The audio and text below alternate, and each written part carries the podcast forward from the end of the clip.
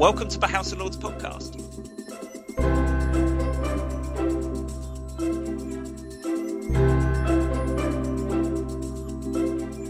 In this episode, we speak to Chloe Mawson, who is the clerk assistant for the House of Lords and the first woman to hold the role since it was created in the 1600s.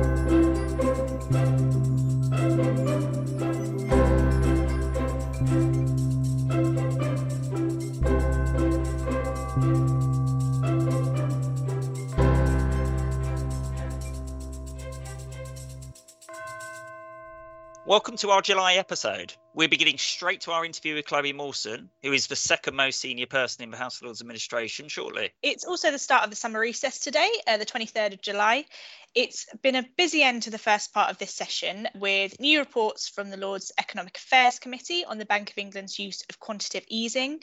Uh, we've also had the Communications and Digital Committee on freedom of expression online, and also the European Affairs Committee on the rights of citizens. Yes, you can read more about all of those reports at parliament.uk forward slash Lords. It's also been a busy time in the Lords Chamber, so we've had eight days of line by line checking of the Environment Bill at uh, the Bills committee stage, plus checks of bills on leasehold reform and animal sentience.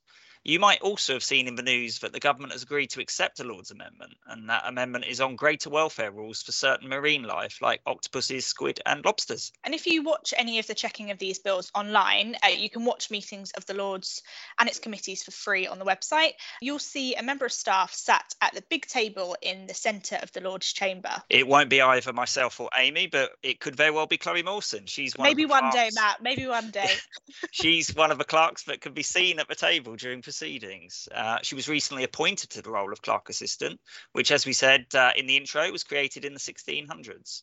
Here she is explaining what the title really means and what it is really like to be a clerk in the Lords.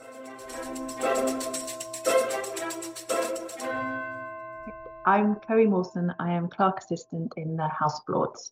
Chloe, welcome to the podcast. First up, could you tell us what the clerk assistant does? Absolutely. Clerk assistant is a pretty uninformative job title, uh, but I'm actually used to having a pretty uninformative job title, but because before I got this job, I was clerk of the journals.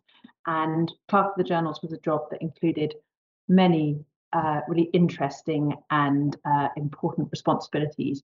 And about 2% of those was going anywhere near the journals. So even that wasn't a great job description. Clerk assistant, probably less so. I think the clerk assistant job title comes from the fact that the clerk assistant deputises for the clerk of the parliament, and it's been known as the clerk assistant since 1640s. Nowadays, the key aspects of the job that I've just taken over are ensuring the effective running of the chamber and grand committee and select committees through leadership and oversight of the parliamentary services functions, which means that I manage the heads of office of the committee office, the legislation office, the journal office, Black Rod's office, the library, and Hansard. Other things that I'm responsible for that I see as pretty key in this job include overseeing the development of procedural skills and knowledge in the House, both in terms of staff, but also in terms of training deputies on the Woolsack and, and whips on their front bench duties and civil servants where they um, you know need to understand more about the house. I also sit regularly at the table um, and i oversee the production of the core procedural documents such as the woolsack brief and the order paper minutes of proceedings and other things like that. And then I think the final thing I would really emphasise is that I am co owner with the Commons Clerk Assistant of the Independent Complaints and Grievance Scheme and ensuring that that still relatively new scheme is a success for, for everybody in the parliamentary community. One of the things you mentioned was sitting at the table in the chamber of the House. If people watch the House of Lords online or on TV, they'll often see a clerk working at the table.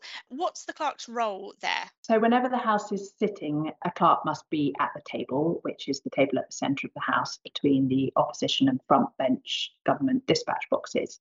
The clerk at the table is there to advise on procedure, to answer any questions members have on procedure, to ensure the daily briefs that are given to the, the Lord Speaker and, and his deputies on the Woolsack are being followed, and to ensure that it's very clear what decisions the House is taking. We're also responsible for recording those decisions of the House so that there is a clear record of, for example, what amendments have been agreed, what amendments have been disagreed, what amendments have been withdrawn.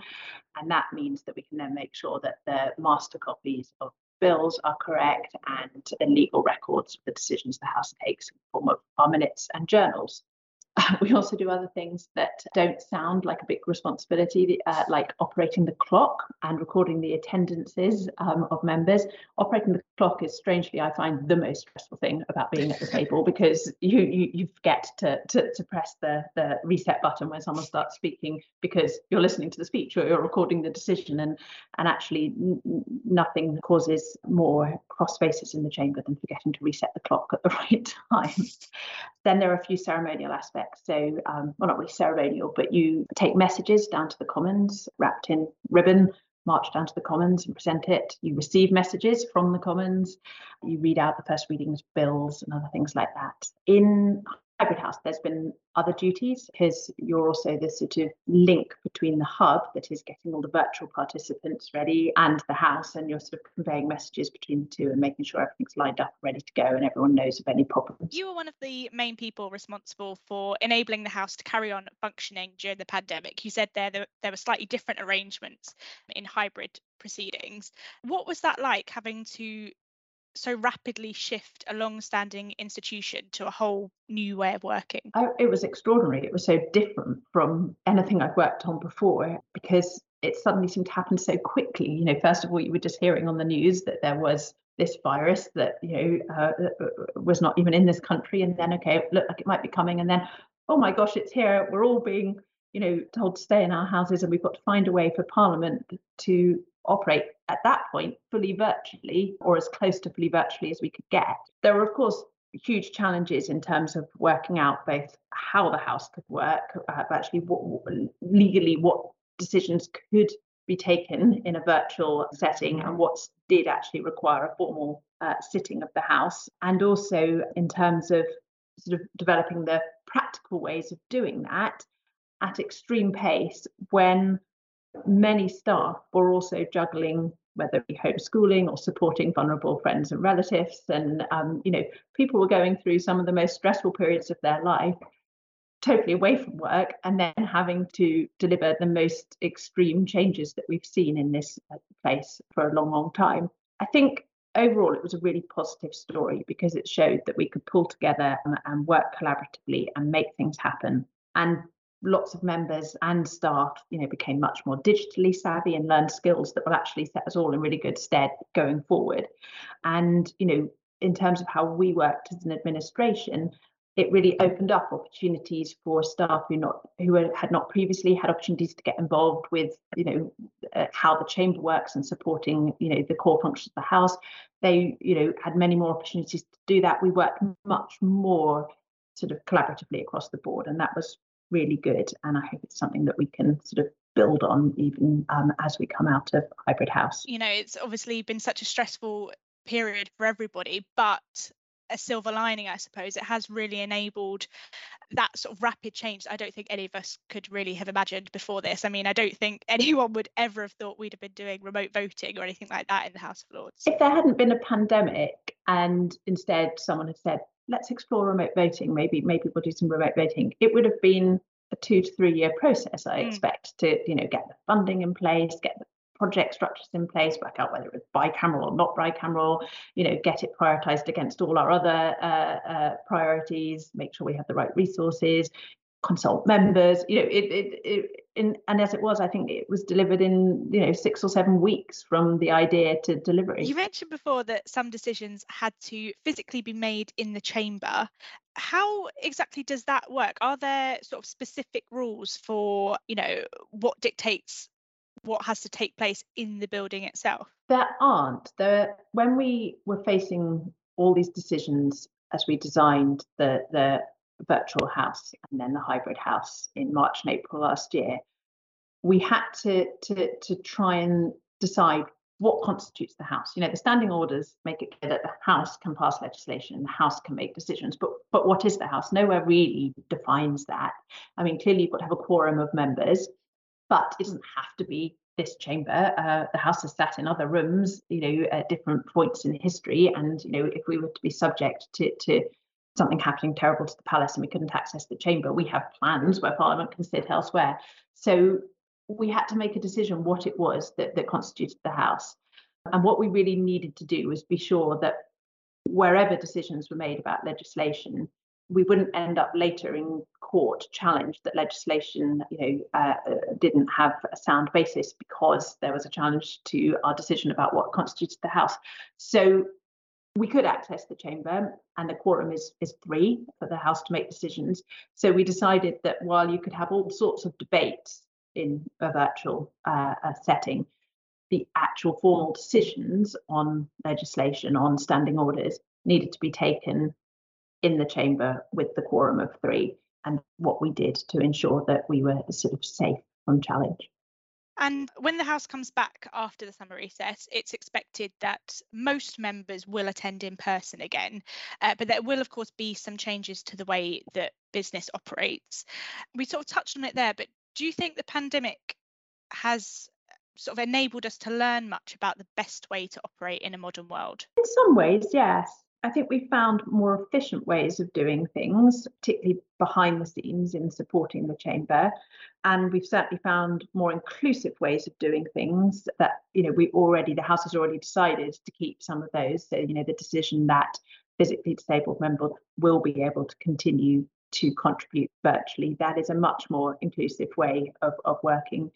I think there are still many factors at play when uh, decisions are made about how the chamber should operate. And maybe there isn't a best way there's just an evolving way that reflects the times and you know the, the skills that we have.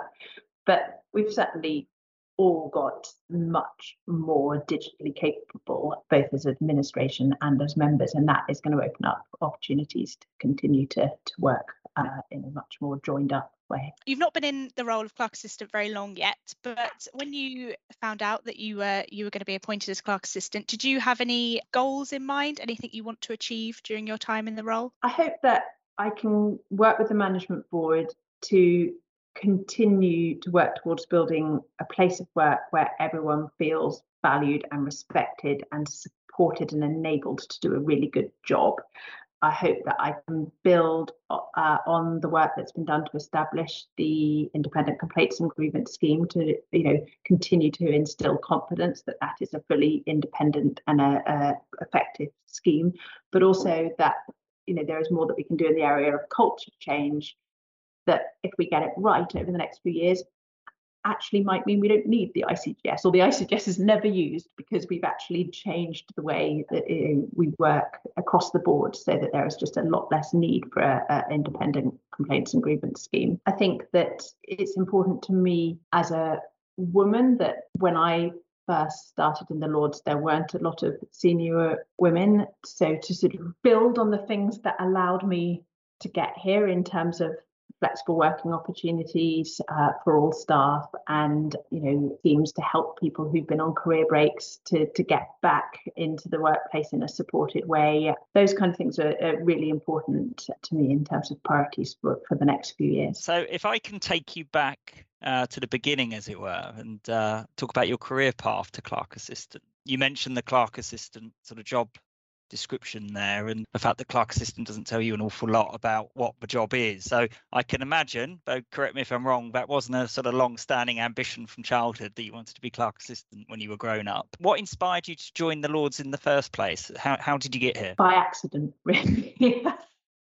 Um, i was in my final year at university and i wanted to become a clinical psychologist but I couldn't afford to go straight into postgraduate study so I really needed a job that would pay something that I could then save towards doing postgraduate study. So I applied for lots of graduate schemes, uh, and one of them was the civil service graduate scheme. And at that time, there were multiple boxes. You know, I want to work for the Home Civil Service, the European Civil Service, the Foreign Office, Parliament. I think even the Secret Services were on there, and I think I ticked every single box because I really, really wanted a job. And then it was about a year long application process. And as I went through each stage, I started to focus on what I would want uh, out of all those choices if I was offered the job. And I thought I'll go to the Department of Health for health and work on mental health policy because I want to go and be a clinical psychologist. That would be really good uh, background. And then it became clear that actually you don't have that kind of choice if you're going through the civil service graduate scheme. You can not really even choose the government department you end up in, let alone what policy area within that department you might end up in. And as I ticked all the boxes, I was invited to come to Parliament for a day um, as I got towards the end of the application process so that I could see what the place was like. And I just fell in love with the building and the sort of buzz and the atmosphere. So I decided sort of on a whim that this would be my first choice, Commons or Lords. I didn't mind, and then I was off at Lords, and and I started, and I thought, okay, this would be great. I'll do this for a year or two, save the money, do the postgraduate degree. But I've always really enjoyed it, and uh, the longer I stayed, the more interesting the work became. You know, the more friends I made, the more I valued my colleagues, and now we're 20 51 years later. I haven't started that postgraduate degree, but you never know, one day. You mentioned some of the things that sort of helped you get to where you are now. You know, flexible working was one example you gave. How how difficult has it been to get to sort of clerk assistant? You mentioned joining the House 21 years ago. What what was it like for women in Parliament back then? So I joined in autumn 1999 and at that point it was actually really different to now even though 1999 is not the dark ages um, and in many areas of life i don't think it you know would have been that different to be a woman in an organization versus a man in an organization. When i think back now i'm not even sure how aware i was at the time but i remember i was stopped a lot more in the corridors you know can you show your pass? a lot more than my male colleagues were. I remember a senior colleague at his retirement party he had hired a few female clerks. And at that point, although there had been female clerks, there hadn't been many, and he'd definitely hired more than others. And in his retirement speech, he turned to us, we happened to be standing together, and he said, Oh, it's been an experiment that I've I've hired so many women. Um, it's still an experiment, and the, the, the results are, are not in yet. But one thing we do know that they brought to the organisation is pulchritude, and I didn't know what pulchritude meant. And I was sort of standing in this party thinking, oh, maybe that means like incredible intellectual acumen or creative thinking. And his speech ended, and I turned to a colleague and I said, what's pulchritude? And they said, beauty. The, the, the, the, you know, the experiment's out, but he does at least know that you're a bit more attractive than the other people he could have hired. And I don't think that would happen now at all. Nobody would think it was okay to say that. But those kind of things happened. I remember when I had my second child, a, another long departed colleague um, said to me when I announced that I was pregnant, oh, you know, with one child you can have a career and be a mother, but with two you'll probably find that you need to stay at home now. And again, you'd never get that now. And this is not that long ago. My second child is 12. So, you know, there were certainly things like that that I encountered. On the other hand, you know, I had so many great opportunities here and so many fantastic managers who did encourage me and, you know, I benefited from, you know, being able to work part-time, compressed hours, job share, you name it. I've tried it. And quite often they were things that hadn't been tried before. And I did have to sort of negotiate them and push them a little bit. But I was given them and and they allowed me to build my career and balance that with family. And overall it's been an incredibly positive experience for me. Not only has it been a positive experience for me, but it's just really good to see that it's now, you know, much easier across the organization to get all those kind of uh, flexible working deals. And again, the pandemic, I hope, has meant that those will become even easier for everyone to access, not just women, not just mothers, but everybody, so that they can, you know, find ways to progress their careers while balancing all sorts of other important parts of their lives. And of course, your counterpart in the Commons is also that role is also held by a woman. So has the glass ceiling finally been broken in Parliament, or is there more to do? Huge strides have been made. I mean, as you say, both me and the clerk assistant in the Commons are women. Uh, Black Rod is a woman. um, not too many years ago, there were no women at all on the Lords Management Board. Then we had our first woman, but it was through getting a non-executive. It wasn't, you know, someone who worked here who'd managed to work their way up to management board level. But now we've got five women on the Lords Management Board. We're nearly at parity.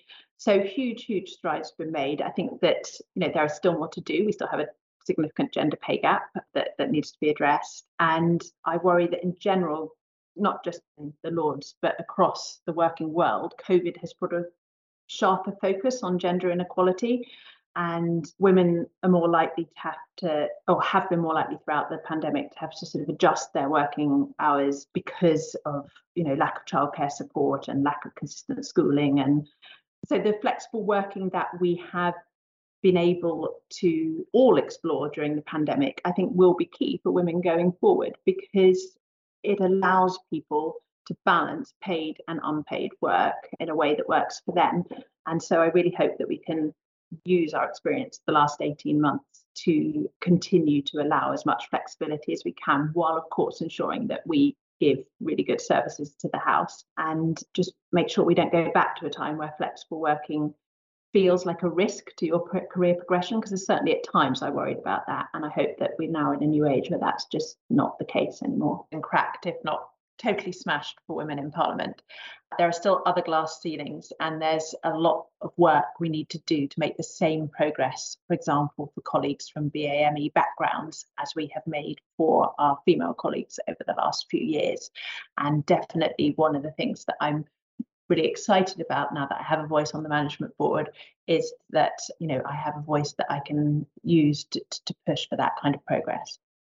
Chloe, your husband is a clerk in the Commons. Is there much inter-house rivalry? If there isn't, this is a time to stoke some, I think. So go ahead. I don't think there is a huge amount of inter-house rivalry. I mean, there's a bit of sort of you know gentle ribbing when one of us feels that, that you know our house has done something particularly noteworthy you can't see it because this is an audio podcast but on my office wall i have a picture of all three of my children as as babies each of them wearing the same babygro, which has a portcullis across the front. And they're all printed in black and white. And we printed them in black and white because then you can't tell whether it's a red or green portcullis. So you don't know which which baby supports which house. But I have to say, because I knew you were going to ask this question, I did ask my children over breakfast this morning if they could work for the Commons or the Lords, which they would work for. And the two youngest said the Lords, mainly because there's more gold, and the oldest said the Commons. So that was where they'd ended up having watched us for their whole lives and probably understanding financial privilege as well. Um, I'm sure she was massively driven by the desire. I've, I've, got a very twisted sense of what young people know and feel about Parliament, haven't I? Um, I think anyway, even my nearly 15 year old child with you know one Commons clerk parent and one's Lord's clerk parent, and multiple visits to Parliament and all these things, could not tell you about financial privilege. So I'm sorry to disappoint you.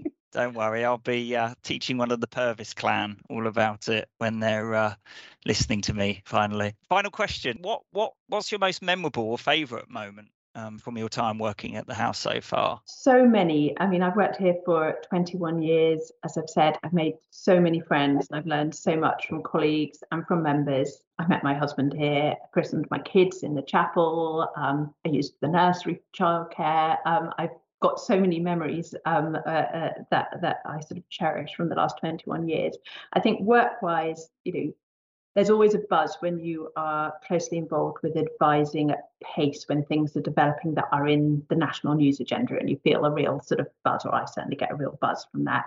And there's been a lot of that over the last few years, you know, around passage of Brexit legislation or the 2019 prorogation, you know, you see all the cameras rolling and the protesters shouting, and you're running around, and you just, you know, there's a lot of adrenaline, and it's it's it's it's great. I've worked on some really big events in Westminster Hall that I, you know, have always found really exciting, like you know, in terms of the addresses, whether that be from the Queen or the Pope or Obama or others. Um, I've really enjoyed working on all those and and seeing all those people. I think on committees, you know you learn so much when you're a committee clerk running inquiries in depth in areas you've never thought about before and suddenly you become you know an incredible expert in that area for a few months and of course sometimes committee visits make really good memories. I think my favourite committee visit memory was a visit with the Communications Committee, at that point chaired by Lord Fowler before he became Lord Speaker. And we were looking into the ownership of the news and the influence that owners of, of, news organisations have over their editors. And we met Rupert Murdoch long before the Commons Committee met him in the big high profile evidence session in Portcullis House. Uh, we met him in New York and we also went to the Washington Post and we're uh, sitting down with the editor of the Washington Post to talk about the future of investment journalism and you know lots of uh, important things like that. When he told us that Brad Pitt was in the newsroom and was about to have a tour of the newsroom, and would we like to join Brad Pitt on the tour? And the chair said, no, we've got to get on with this conversation. So I never got to do the Brad Pitt newsroom tour, which is a huge sadness. So that would have been my favourite memory, but I didn't get to live it. I'm not sure we can top that really. One final thing, actually, I was I was going to add as you were talking there. about knowledge and sitting on committees and learning so much. Of course, a former clerk of the Parliament's won mastermind um, some years back. Do all clerks make brilliant quizzes? If they do, then I'm not a proper clerk because I'm terrible at quizzes. And in fact, my absolute nightmare would be going on to a quiz, you know, in public, especially on television, uh, like Mastermind, and in the general knowledge round being asked something about Parliament and then not being able to answer it and being discovered as some massive fraud. So I, you will never see me on Mastermind or, in fact, at any quiz whatsoever because I'm not very good at them. On the other hand, my husband is, so maybe maybe maybe Commons colleagues are good at quizzes. I don't know. Well, Chloe, thank you very much. That was brilliant. Thanks for joining us on the podcast. Thank you very much for having me. I, I really enjoy listening to the podcast. So it's an honour to actually be invited to come and talk to you all. And that's it for the summer episode of the podcast. Uh, we'll be back in the autumn with a new series. In the meantime, you can get in touch with us by leaving a comment wherever you get your podcasts or by tweeting us at UK House of Lords. In those comments, please tell us what you'd like us to cover in the new series, subjects you'd like to hear more about, topics you'd like explained, or which members perhaps you'd like us to interview.